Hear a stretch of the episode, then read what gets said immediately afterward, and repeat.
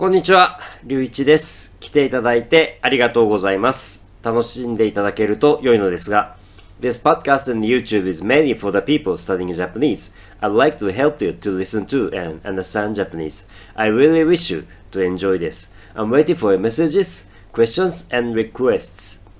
えということで、なんで今までこのテーマで話をしなかったんだろうかと思ってはいますが、えっと、観光地としての話ではなく、僕が、あの、住む場所として好きな街だという話をします。で、観光地に関しては、A sightseeing spot, uh, go up to the Yokohama Landmark Tower. Uh, it's on the title image of this podcast. Uh, go up to the Yokohama Landmark Tower at nighttime after the sunset. The night view is amazing, and in my opinion, I, I think it is the best spot for the night view and around Tokyo. I've ever been to Tokyo Skytree, Tokyo Tower, uh, Ikebukuro Sunshine City, or many other tall buildings, but I think this is the best to for the night view. 夜景をぜひ、えー僕はジャブキャリアで話をしたかなあの、18歳の時に、えー大学に入るために、えーこちらに、えー最初東京に、え来ました。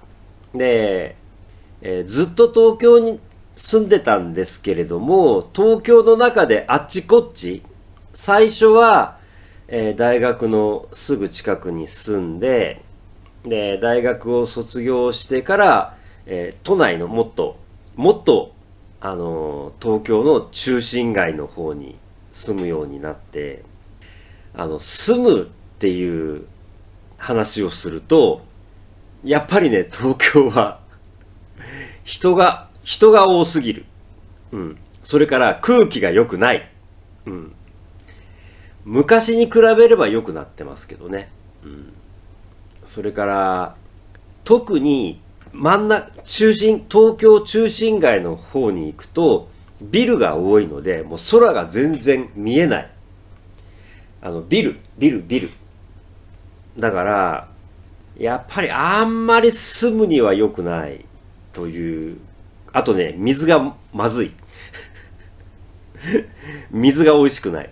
えーっとですね、これに関しては、僕の大学があった町、国立なんですけれども、ここの水は比較的美味しかったですけれども、で、大学を出て、まあ、大学で国立に住んで、そして大学を出て東京都内あっちこっち引っ越しをして、その時でね、やっぱり仕事で引っ越しをして、で、他のトピックで話をしてますけれども、あの、何せ、東京の通勤電車はもう満員で、とんでもないので、僕も満員電車に乗りたくなかったですから、とにかく職場の近くに、できるだけ職場の近くに。もちろん、あの、東京都の、東京の真ん中の方って家賃がものすごく高いんですよ。だけどもう、それでもいいから、狭いところでもいいから、とにかく職場の近く。満員電車に乗りたくない。乗っても5分か10分で済むところ。もう5分か10分でももう本当嫌になりましたけどね。だから、正直、あの満員電車に1時間乗って通勤してる人は、ちょっと あの、うん、尊敬します。あの、絶対ありえない。僕はできないです。はい。で、いろいろ、この辺に住んでいると、やっぱり、いろんなところを、あの、見て歩くことになりますよね。あの、特に東京は電車がものすごく便利なので、安いし。だから、簡単に電車に乗って1時間とかってね、すごく気軽なんですよ。それで、東京に結局20年ぐらい住んでたんですけれども、あっちこっち。で、えー、一番のきっかけは、あの、今のパートナーと結婚をすることになって、じゃあどこに住もうかという話をして、それで横浜に引っ越してきました。えー、横浜は、例えば、えっ、ー、と、渋谷まで、え電車で30分かかりません。だから東京の中心街の本当に賑わっているところでもちろんその観光になるような場所もそれから東京の近くに住んでいるとあのご飯があのランチとか食べに行くのが安いのでやっぱり週末せめてご飯ぐらいちょっと美味しいものを食べに行きたいなと思う時とかに、うん、あの東京の方まですぐ行ける。そして前にサイトスイングのエピソードで話をしたことがあると思いますが、えー、鎌倉とか、えー、中華街とかそういう観光地でもあるんですけれどもやっぱり行ってほっとできる場所が近くにあるということ。それから、一番大きいのは、あの、東京都内に比べて、空が見えます。もちろん、東京も場所にはよるんですけれども、横浜はそんなに、ランドマークタワーはありますけれども、そんなに高いビルばかりではないので、基本的に住宅街ですから、だから、少しね、少し空気がマシです。東京の中よりも少し空気がマシです。だから、東京の近くにいて便利でありながら少し田舎の雰囲気を感じることができる場所。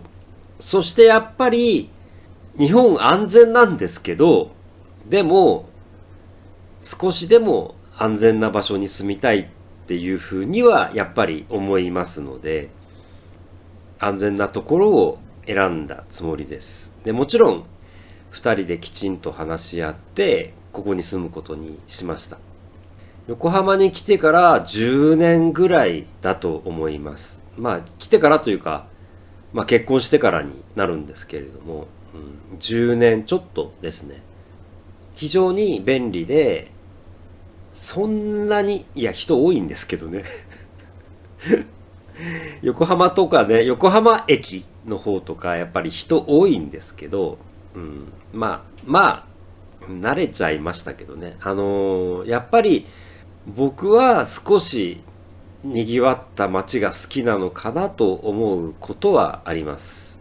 あの、この、ポッドキャストのあのタイトルのあの絵になっているまあ、少しゆっくり日本語っていうタイトルになってますけれども、それの写真は、横浜から、えー、ランドマークタワーとベイブリッジ、そしてその後ろに、えー、富士山が見える写真です。あの、僕が撮ったものです。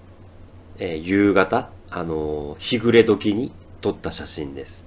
すごく気に入っているし、あのランドマークタワーとベイブリッジがやっぱり僕にとってはこの街の象徴ではありますね。英語が十分でない場合があり得るので日本語でもう一回申し上げておきますが東京近くの夜景が見える高いビルタワーの中で僕は横浜ランドマークタワーが一番だと思っています。ぜひ日本に来られた時には夜上がってみてください。え、1000円です。less than $10、uh, about 8 euros 安いと思います。ぜひどうぞ。ということで、えー、今日も最後まで見ていただき、聞いていただき、ありがとうございました。明日はお休みするかもしれません。はい。よろしくお願いいたします。では失礼いたします。